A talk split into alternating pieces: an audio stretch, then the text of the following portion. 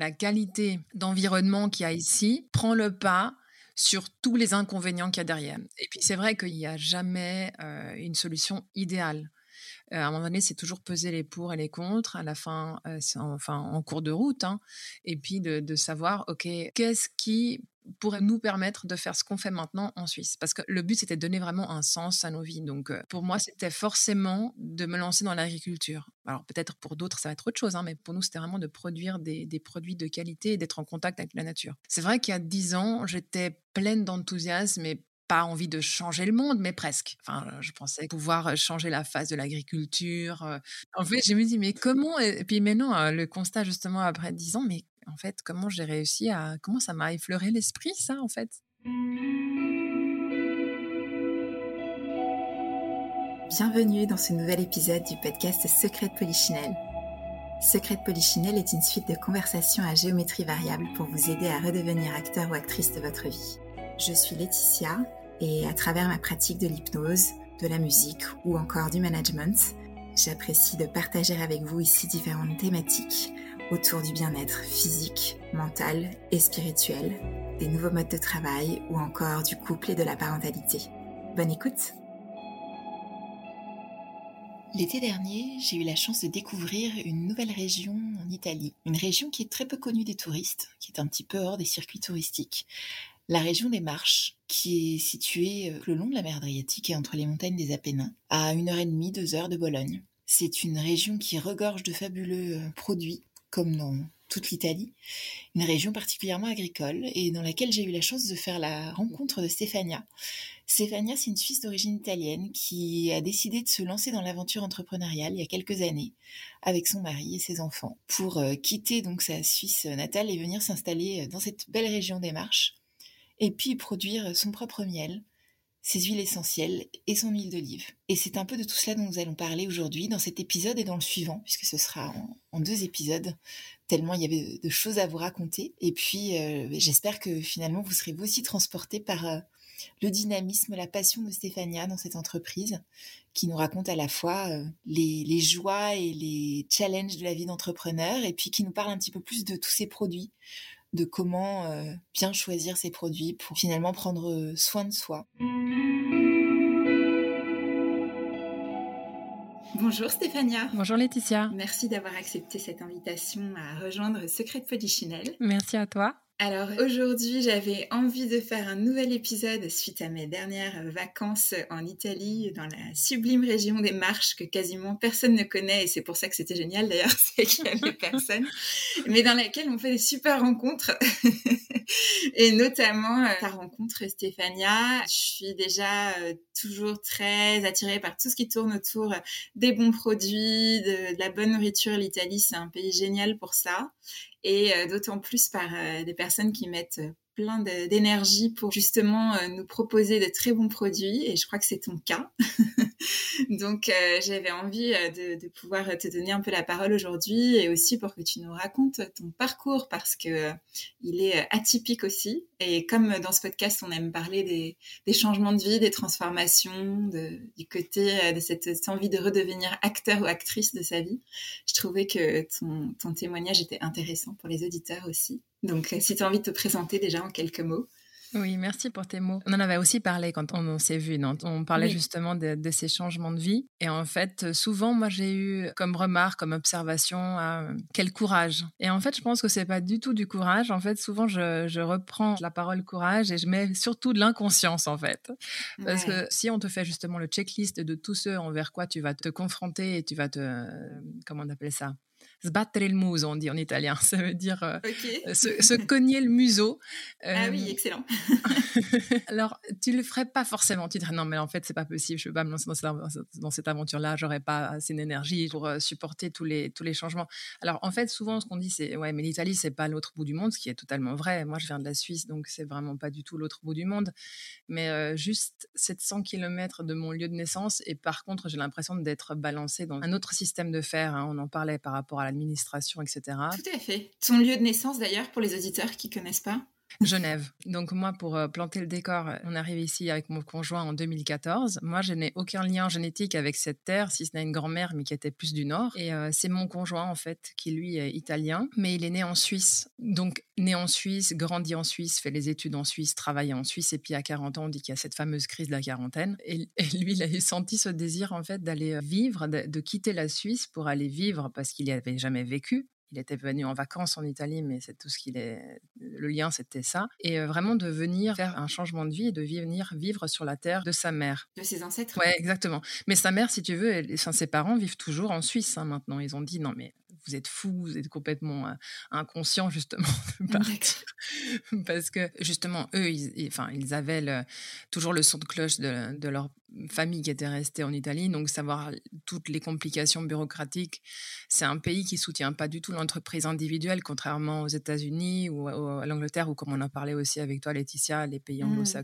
Et donc, ça a compliqué vraiment énormément la donne. Mais ça, si tu veux, alors ah, quand on a décidé donc euh, de partir, c'était vraiment aussi pour donner un sens à nos existences parce qu'en Suisse à l'époque c'était vraiment devenu dingue. Mon conjoint lui, il est toujours architecte, il était donc architecte, il travaille dans les régies immobilières, donc dans le monde de l'immobilier qui est un, un mmh milieu extrêmement stressant. Moi, je suis euh, licenciée en économie et j'ai travaillé en fait dans l'entreprise familiale. Mais j'avais toujours été très euh, sensible en fait à l'environnement, à, la nourriture. Ça a toujours été, si tu veux, une passion et quelque chose auquel je portais énormément attention. Et je m'étais aussi formée en aromathérapie parce que j'ai toujours été attirée justement par les médecines un peu dites euh, parallèles, mais qui, qui en ont rien de parallèle. Elles sont plutôt ancestrale que parallèle. Donc en arrivant ici, on avait vraiment comme projet de pouvoir euh, créer en fait une, activité qui soit en lien avec la nature.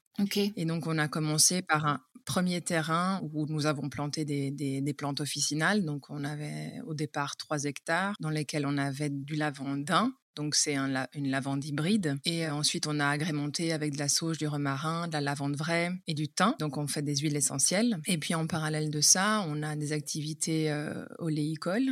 On a différents hectares, maintenant après je t'en parlerai plus en précision, mais différents hectares de, euh, Et on a décidé aussi de se lancer dans l'apiculture. Donc en fait, euh, on a à peu près maintenant à l'heure actuelle, euh, ça varie parce que les abeilles, en, fonction des saisons, elles meurent, on refait des familles, donc ça varie, mais entre 250 et 350 familles.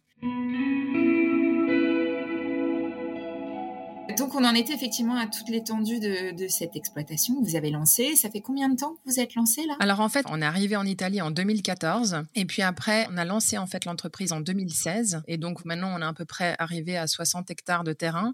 Alors c'est pas un en un morceau, hein. on a quelques deux gros morceaux, mais après on a quelques deux ou trois euh, autres petits morceaux. Voilà, c'est pas.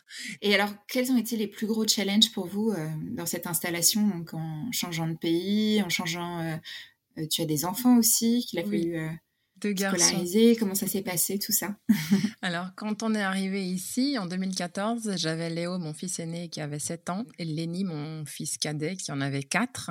Donc le changement de pays n'a pas été euh, traumatisant pour eux parce qu'ils n'avaient pas encore euh, tous leurs euh, copains. Enfin, j'imagine l'adolescence, non, quand tu es vraiment inséré dans un milieu, etc. Donc ça a été assez facile. Par contre, les écueils pour nous, ça a été clairement la bureaucratie. En plus, si tu veux, en, ajoutant des contrôles dessus, c'est-à-dire que nous, on a tout de suite dès le début voulu être certifié biologique. Après, si tu veux, on, pourra approfondir aussi. je suis extrêmement critique par rapport à ces certifications, mmh. mais clairement la grande grande partie du temps est mangé pour, euh, pour résoudre des problèmes bureaucratiques parce qu'ils demandent des, je sais pas, des fois des documents sur documents, des autocertifications sur certifications. Tu comprends pas forcément la raison.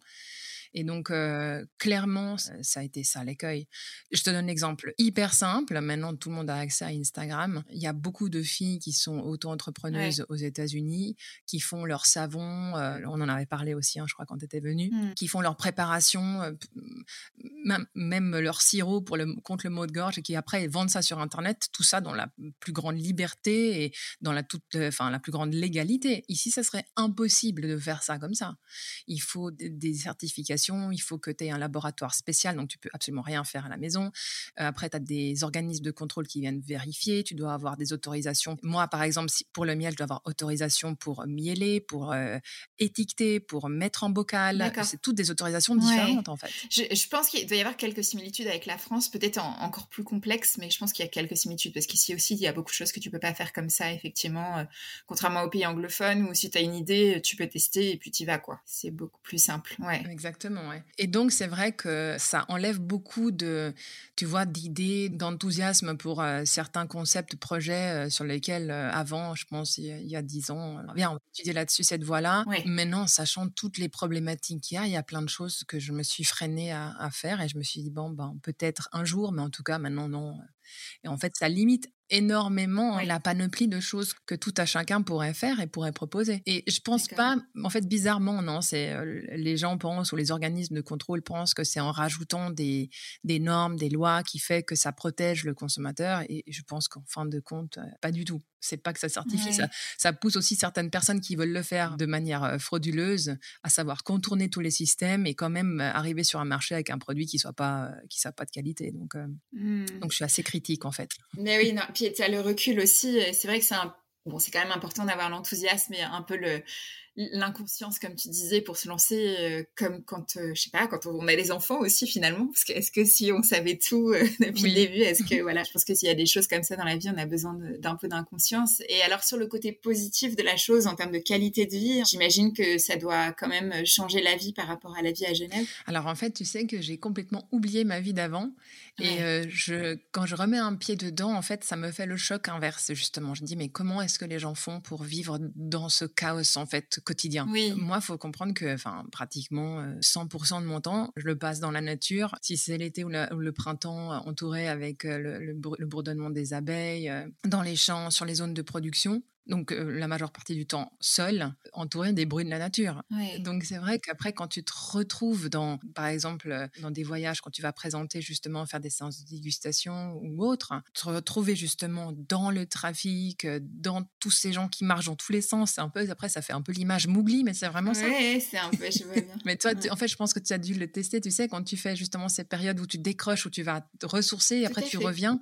Tout à fait, pas rien que quand je suis rentrée des marches, par exemple, ça me l'a fait complètement. Puis le fait de vivre dehors et en ayant vécu en Australie, en Irlande, où on est beaucoup plus dehors, même si l'Irlande, le climat est pas aussi clément que l'Italie ou l'Australie, mais on vit quand même beaucoup plus dehors avec les éléments en fait de la nature. Et euh, à Paris, on est beaucoup plus enfermé. Et je pense que j'imagine que Genève, il y a des similitudes avec la vie parisienne c'est très urbain. Euh, ici, ça court partout, les gens sont assez agressifs. Bon, c'est lié, hein, le mode de vie fait que si t'es les uns sur les autres et que tu fais pas trop de sport et que t'es pas beaucoup dehors et que tu passes plus de temps à boire des verres en terrasse ou à fumer que qu'à t'aérer, voilà, forcément, le mental, euh, il en prend un coup, je pense. Enfin, ça, c'est ma théorie. Et oui, ça, ça, moi, c'est pour ça que le week-end ici, j'ai besoin d'aller en forêt, d'aller dans du verre et le, la semaine, dès que je peux, je vais dans des squares, je vais dans des, vraiment pour être, euh, avoir un contact avec la nature, quoi. Mmh.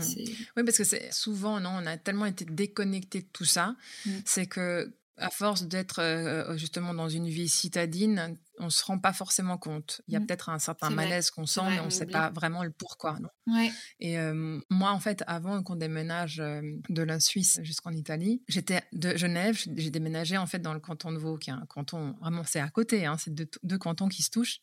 Mais j'ai lâché justement la ville pour vivre en campagne. Mmh Et je te, je te cacherai pas qu'au au tout début, ça a été hyper difficile parce que justement tu es tout le temps entouré de bruit mmh. de, de, un chaos un peu continu comme ça et euh, ça fait partie en fait de de, toi quoi de, la normalité ce qui est normal ouais je vois très bien ce que tu veux dire parce que en rentrant à Paris j'ai eu pendant un temps un appartement où on entendait les voitures tu vois et quand j'ai déménagé là où je suis j'ai la chance d'être dans un endroit très très calme euh, je cherchais le bruit en fait. je disais mais c'est flippant, il n'y a pas un bruit, c'est pas normal. Euh, exactement. Et tu flippes justement par le silence. Par contre, alors euh, après ce premier, cette période en fait d'adaptation, jamais j'aurais pu revenir vivre en ville. De la campagne, jamais j'aurais pu revenir en ville. Mmh.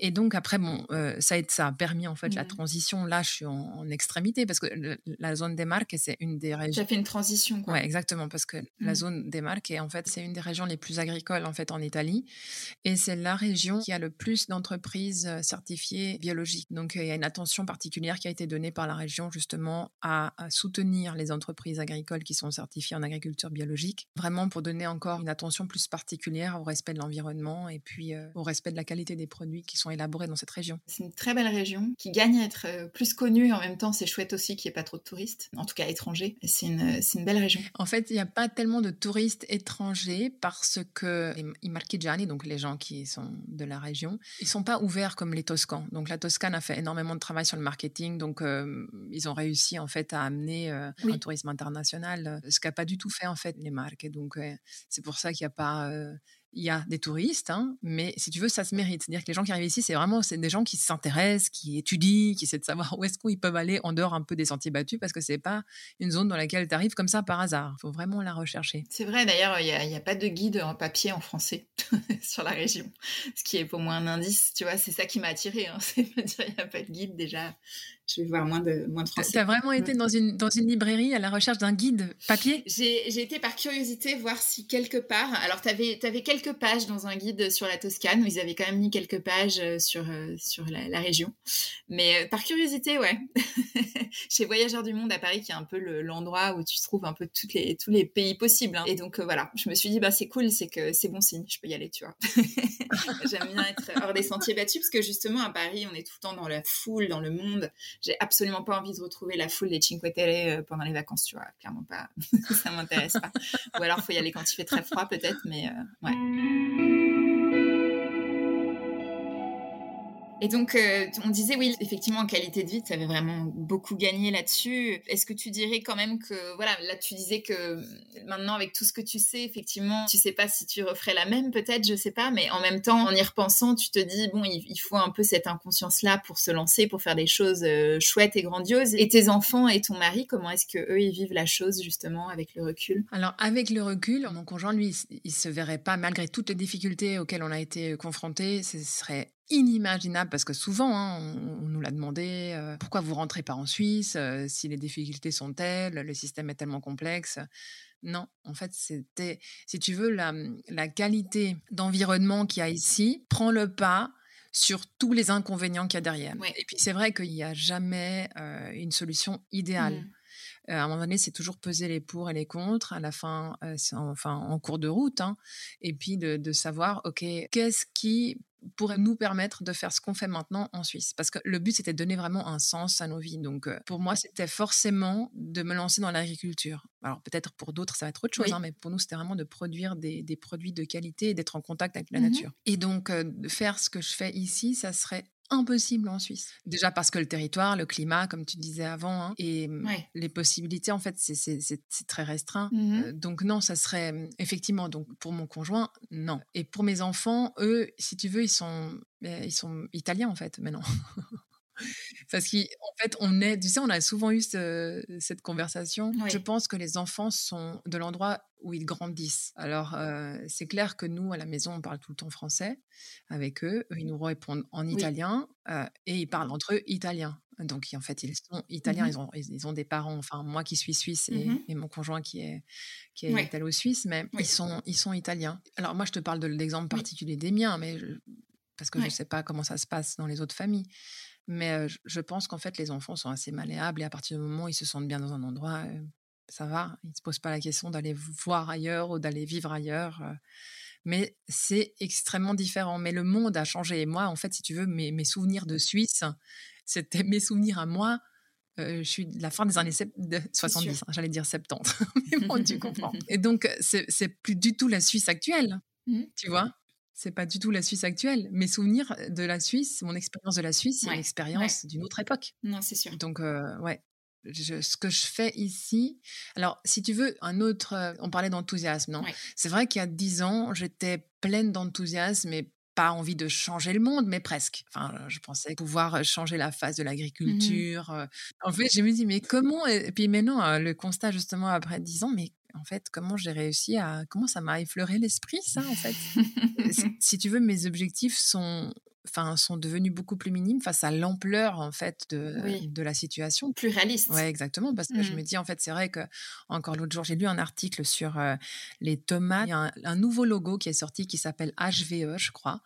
En fait, ils font pousser des tomates hors sol sur des surfaces absolument hallucinantes en serre, hors mmh. sol, et, elles sont éclairées du matin au soir. La serre est tellement ah illuminée la nuit que ça fait tellement de lumière que les oiseaux chantent aussi la nuit. Donc je, dis, ils ont ce label, si tu veux, économie d'énergie, parce que finalement, ils peuvent épargner en termes de donner de l'eau aux plantes. Donc finalement, le bilan énergétique serait positif. Alors, euh, je ne sais pas dans quelle mesure, mais bon, l'impact est positif apparemment. Et donc, je me disais, c'est vrai que ça, c'est un contresens. Et donc, toi, en tant que petit agriculteur, tu essaies de donner un sens, de produire des produits de qualité, mais tu dis, tu es face à des, des géants qui sont en train de changer la face de l'agriculture et tu peux rien faire contre ça tu vois. Ouais, toi, c'est comme le colibri, tu vois. Enfin, il en faut quand même aussi des colibris. Exactement, exactement. Avant qu'il y ait une masse critique. Mais euh, moi, je crois vraiment à ça. Enfin, après, c'est voilà, c'est un optimisme, c'est sûr, hein, mais je pense que de toute façon, il faut une bonne dose d'optimisme pour avoir envie de changer euh, les choses. Et bien sûr, on est rattrapé, oui, par les, les réalités et, on, voudrait des choses plus grandioses et en même temps. Euh, on fait quand même bouger les choses à sa manière. C'est sûr que ça paraît petit par rapport à des mastodontes, et, en même temps, je trouve qu'il y a de plus en plus de gens qui ont envie de, savoir ce qu'ils consomment, même s'il y a une réalité peut-être qui est compliquée en ce moment économiquement parlant, mais il y a quand même aussi un marché pour ça. Il y a quand même aussi euh, de plus en plus de gens qui ont envie de savoir ce qu'ils mangent, d'où ça vient. Tu vois, de se prendre en main, quoi. Il y a, quand même ça aussi. Pas tous, hein, pas tous, mais... Non, mais ça, c'est clair. En parallèle de ça, tu vois, ça demande quand même des efforts de réflexion. C'est-à-dire que quand tu n'as pas le temps, tu travailles, tu es dans un système, tu travailles, tu as peu de temps à disposition, tu dois réfléchir, est-ce que tu as envie, est-ce que tu as le temps de dépenser de l'énergie à réfléchir si ce que tu vas acheter, c'est bien, c'est traçable, tu sais, de toute façon, dans la plupart, euh, dans, tout ce que tu trouves dans les supermarchés, euh, je dirais que le 90%, si ce n'est plus, hein, mais là je vais être juste gentil, c'est pas traçable. C'est-à-dire qu'il n'y a pas de visage sur ce que tu consommes.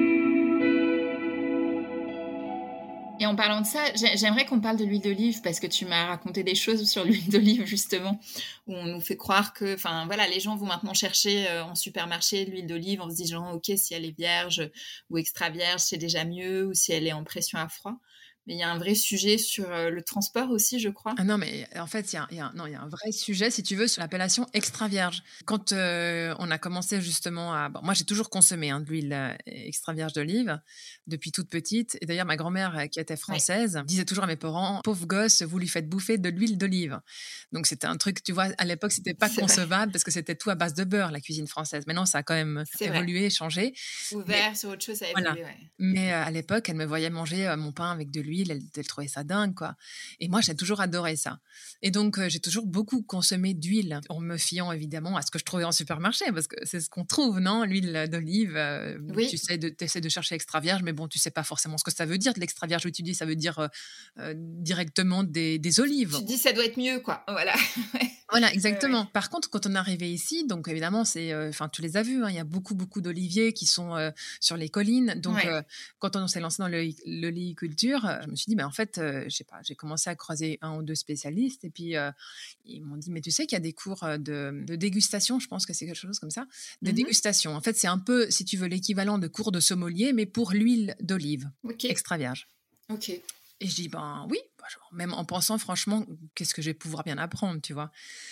Et alors là, mmh contrairement à ce que je pensais, ça m'a ouvert les yeux sur un monde absolument incroyable. Et donc, euh, on t'apprend justement à déceler quelles sont les qualités qu'une huile doit présenter pour pouvoir bénéficier de, l'appellation extra vierge. Donc, il y a des analyses, de des analyses de laboratoire qui doivent évaluer euh, entre 5 et 6 paramètres. Et puis après, des analyses aussi organoleptiques qui sont faites par un panel test de personnes qui sont traînées pour ça. Donc c'est pas n'importe qui qui va faire ces séances de dégustation, ce sont des, professionnels en fait. Mmh Et ces professionnels durant le test, en fait, bon, ils savent pas ce qu'ils testent, hein, c'est tout du blind test si tu veux, sinon ça serait trop facile. On est déjà le cerveau serait déjà manipulé ou orienté vers une décision ou vers une autre. Et donc mmh les dégustations se font dans des petits verres bleus pour pas non plus que là aussi ton cerveau soit orienté vers la couleur de l'huile qui modifierait en fait ton résultat. Et donc dans des petits verres bleus, donc tu vois pas forcément l'huile, la couleur de l'huile et donc, les, testeurs doivent déceler trois attributs positifs, c'est-à-dire ils doivent donner une valeur positive au fruité, à l'amer et au piquant. L'amer et le piquant, c'est des choses, en fait, généralement, tu, feras, tu me confirmeras ça, mais dans le supermarché, tu trouves absolument aucune huile qui est amère et qui est piquante parce que ça ne plaît pas aux personnes. Elles veulent la mmh. plupart du temps des, huiles douces, mais l'huile douce n'existe pas. Du tout, ouais. douce ne peut mmh. pas exister. Et l'amer et le piquant, c'est simplement la, si tu veux, la preuve de l'existence des polyphénols. C'est ces fameux antioxydants qui sont compris en fait dans l'huile extra vierge d'olive et qui fait que c'est un aliment si bon pour la santé. Et donc ça, ce sont deux, si Dieu, cet amer et ce piquant, ce sont deux facteurs qui vont te dire ah ben voilà, cette huile, elle a une charge positive en polyphénol et en plus, il faut lui trouver euh, un côté fruité. Donc ça, il faut qu'il y ait ces trois attributs positifs qui soient ensemble. Et il y a une série de défauts, que ce soit gustatifs ou olfactifs, qui doivent être absolument exclus. Ne serait-ce que la présence de un seul de ces défauts fait sauter l'appellation extra vierge et euh, elle est déclassée d'extra vierge en vierge. Alors ça peut être justement des, euh, ce qu'on tu m'as parlé tout à l'heure du transport. Alors effectivement, il y a des défauts qui peuvent être liés au temps qui se passe entre le moment où les olives sont récoltées et l'huile d'olive en est extraite. Donc souvent, dans des grosses exploitations industrielles, ce qui se passe, c'est que les olives, en fait, elles sont recueillies, elles sont amassées en tas, mais comme des espèces de montagnes, tu sais, comme on voit les montagnes de sable. Et là commencent en fait les processus de moisissure. Et donc après, évidemment, ça détériore déjà, enfin, ça détériore la qualité du produit de base, l'olive, et effectivement, l'huile qui va être extraite, en fait, sera défectueuse. Donc, ça peut être des défauts. Après, si tu veux, on y entrera plus dans le détail sur le prochain épisode, mmh sur toute la liste des défauts. Mais ça peut être justement euh, de l'huile mmh. qui est réchauffée, de l'huile qui a passé trop de temps justement euh, dans des températures qui ne devaient pas être euh, déposées autant de temps que ça. Ensuite, il y a le fait que l'huile d'olive, par exemple, si elle n'est pas filtrée, alors souvent on me disait, ouais, non filtrée, c'est un argument marketing. Et, et, tu peux le voir en fait sur certains étagères dans un supermarché. Huile non filtrée. Et le problème en fait du non filtré, c'est que c'est top au moment même si tu es dans le pressoir et que tu bois ton huile au moment où elle est pressée. Oui. Mais le problème du non filtré, c'est que ces dépôts, en fait, si tu veux, c'est des résidus d'olive qui vont rester. Ils vont se détériorer extrêmement rapidement dans le temps et ils vont détériorer l'ensemble en fait de l'huile qui est contenue dans le flacon. Donc en fait, c'est absolument à bannir d'acheter l'huile non filtrée sur les étals d'un supermarché parce que tu n'as aucune idée depuis combien de temps quand est-ce qu'elle a été effectivement extraite. Et, je te garantis, c'est pas le jour d'avant qu'elle a été extraite. Donc, euh, non. Ouais, ouais. Et puis, il y a des histoires de containers aussi qui sont pas. Non, alors en fait, oui, effectivement. Très qualitatifs non plus. En ouais, alors si tu veux, il y a des. Euh, souvent, on dit qu'il faut de préférence choisir des flacons qui sont foncés. Le seul problème, c'est que, mmh. oui, parce que a deux ennemis principaux qui sont la lumière et la chaleur, et puis l'oxygène. Donc, ça fait trois. C'est trois, les, vraiment les trois ennemis de, mmh. de l'huile euh, extra vierge d'olive. C'est pour ça qu'elle a une courbe en fait de vie qui est l'inverse du, du, vin.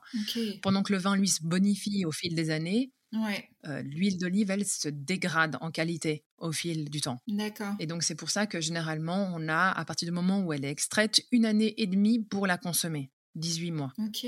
Mais je te garantis que là, bon, j'ai fait récemment une petite euh, reprise de ce que je trouvais dans les supermarchés, comme ça, par, par curiosité tu ne sais pas en fait quand est-ce qu'elle a été extraite l'huile. Donc c'était impossible de savoir en fait. Tu as juste une date de, préférence de, d'échéance, mais ça t'indique pas mmh. du tout euh, quand est-ce que ça a été fait. Oui, ça reste très vague. On, manque vraiment d'infos sur le sujet. Et pour le miel, même histoire dans un autre genre, mais de d'où provient le miel, de, enfin, on en entend du miel qui est coupé avec d'autres choses, enfin, on en entend des vertes et des pas mûres. Là aussi, j'imagine qu'il y a du ménage à faire, puisque c'est ce que tu produis aussi, puisque pour un rappel pour les auditeurs. Oui, bien sûr. Tu avais partagé d'ailleurs, je crois, une vidéo à ce sujet sur, euh, oui. je sais pas le nom de ce journaliste. Ça me reviendra, mais oui, oui, oui, tout à fait. Je vois, oui, oui, en story, ouais. Voilà. Il avait fait justement une vidéo en fait en supermarché en faisant en fait des reprises de, de tous les petits pots qu'il pouvait trouver. Alors, si j'ai des conseils à donner, c'est vraiment à bannir tout ce qui est packaging en plastique, euh, les squeezes, je sais pas comment on les ah appelle, oui, mais euh... oui, oui, je vois très bien. Mm, mm. les lunes de miel notamment, pour ne pas citer. ouais, ouais. Et en plus, le pire, alors c'est que souvent, c'est des étiquettes. Bon, évidemment, tu faut pas se leurrer, dans les supermarchés, la plupart du temps, ce qui arrive, c'est des produits industriels. Donc, c'est des gros commerçants, en fait, de miel qui achètent des parties de miel dans différents pays du monde, mmh. surtout euh, Chine, Amérique du Sud, Hongrie, euh, Serbie, pays de l'Est, et qui les mélangent. Mmh. Donc, en fait, tu, as différentes origines. Souvent, sur le packaging, c'est marqué dans le, code barre. En dessous, c'est mmh. marqué le numéro du lot. Tu as une lettre. Et en fait, quand tu vois euh, sur l'étiquette pays d'origine, c'est il te reporte en fait au numéro de l'eau et si en fonction de la lettre qu'il y a, c'est pays de l'Union européenne ou extra UE, mais je dis mais en fait tu n'as mmh. aucune traçabilité.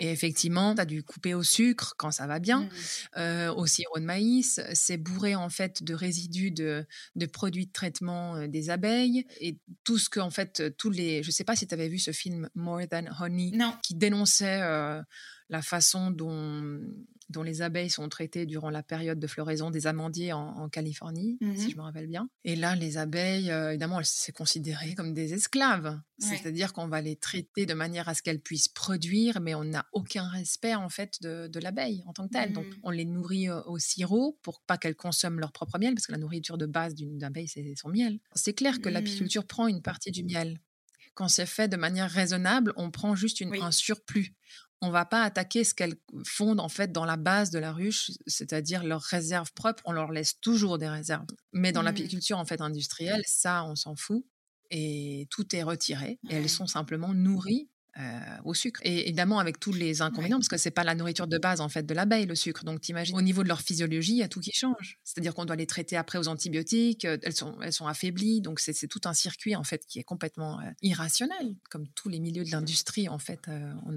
en, agroalimentaire. L'enfer, ouais. Mais un peu avec les gens hein, qui, qui, qui, vont manger un peu n'importe quoi, n'importe comment, et qui se retrouvent avec euh, des maladies chroniques et qui se posent pas la question pourquoi, et pourtant. ouais. c'est un gros problème. Ça, c'est un gros, gros, gros problème, en fait. C'est vraiment. Euh, tu sais, je parlais avec un professeur de botanique, qui est un, un professeur assez réputé en Italie, et il s'est énormément battu contre les herbicides et surtout le en français, glyphosate. Ah oui, le glyphosate. Glyphosate. Exactement, le glyphosate. Ben ouais, effectivement, le, consommateur, quand il va au supermarché, il a l'impression d'acheter, en fait, les, tu sais, les plus bas prix, faire les, toute l'offre de la semaine, euh, vraiment faire toutes les plus grandes économies possibles sur le manger, euh, sur la nourriture. Et en fait, le problème, c'est que le prix que tu payes à la caisse, c'est clairement euh, peut-être très inférieur à ce que ça coûterait d'acheter directement chez un producteur qui fait les choses en bonne et due forme. Donc c'est clair, ça coûte peut-être pas cher, mais c'est juste une impression. Parce que le coût après global, que ça prend justement, comme, comme tu disais toi bien, euh, en termes de santé, en termes d'impact sur l'environnement, euh, c'est énorme et c'est pas du tout pris en considération. Et eh oui. Donc en fait, il faudrait vraiment repenser de manière globale et savoir qu'effectivement, tu vas épargner. Tu vas peut-être euh, épargner, je ne sais pas moi, en valeur sur tes achats. Mais qu'est-ce que tu vas épargner en termes de ta santé? Est-ce que c'est prendre soin de ta santé, tu vois?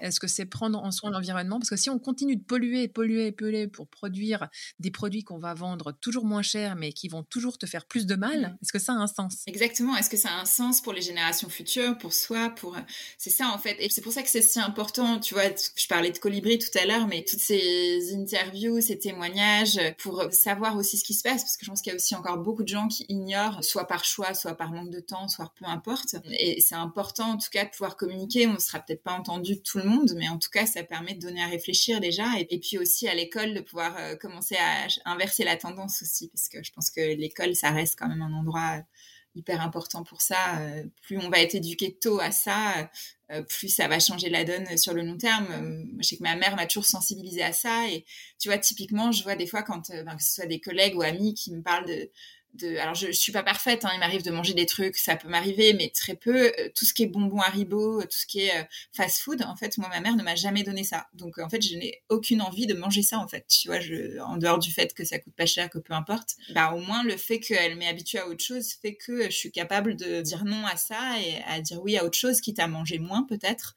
aussi. Alors évidemment, hein, c'est peut-être pas, on va me dire que c'est pas à la portée de tout le monde, mais en même temps, quand on a des parents, enfin, en ayant des parents qui, qui ne viennent pas du tout de milieux euh, riches ou aisés, euh, eux-mêmes me disaient, ben, ils préfèrent manger moins, et à l'époque, ils mangeaient des produits de la terre, en fait, et, finalement, euh, c'était pas plus mal. Oui, comme tu dis très bien. Mais en fait, ce qui a énormément changé au cours des décennies, c'est qu'à l'époque, si tu veux, la, le panier, le fameux panier de la ménagère, la grande partie était dédiée à l'alimentation. Et en fait, durant ces dernières décennies, ça s'est complètement réduit et la part dédiée à l'alimentation, il n'y a plus. Donc, il y a les vacances, il y a les technologies, les hobbies, les vêtements, tu vois, tous les loisirs. Mais en fait, tout ça, Et puis, euh, une toute petite part, s'il reste, c'est pour l'alimentation. C'est vrai. Le, but, malheureusement, c'est vrai que tu te trouves un peu dans une impasse dans le sens que c'est pas de culpabiliser les gens. C'est pas du tout ça l'attention. non. Mais c'est essayer de réveiller une curiosité que et là je, là, je retombe en fait dans, un, dans, dans la problématique actuelle, c'est que le monde va assez mal quand même, faut le, faut le reconnaître. Et pour fuir en fait, si tu veux, à cette aux catastrophes qui, qui, qui ont lieu, ben, en termes humanitaires, en termes environnementaux, la tendance, c'est plutôt de mettre mmh sur off et puis de, de, s'évader, tu vois, avec son cerveau et d'anesthésier en fait tout ça. C'est vrai, mmh. pour oublier. Et donc, des fois, tu te mmh. dis, mais comment est-ce que tu peux sensibiliser dans, cette, dans ce monde où, où effectivement on est sursollicité, on voit que ça va mal euh, et on ne sait pas quoi faire en fait. On commence par où? Avec l'attention d'un poisson rouge, ouais, c'est non, c'est des petites choses. Et effectivement, c'est vrai qu'il y a une première étape qui est déjà euh, de, de, pouvoir se recentrer sur soi et de pouvoir être à l'écoute. Et c'est vrai que c'est là qu'on intervient à d'autres niveaux. Hein. c'est pour ça que je m'intéresse aux neurosciences et tu vois à l'hypnose et tout ça parce que je pense que c'est un moyen parmi d'autres. Euh, mais pareil, hein, une goutte d'eau dans l'océan.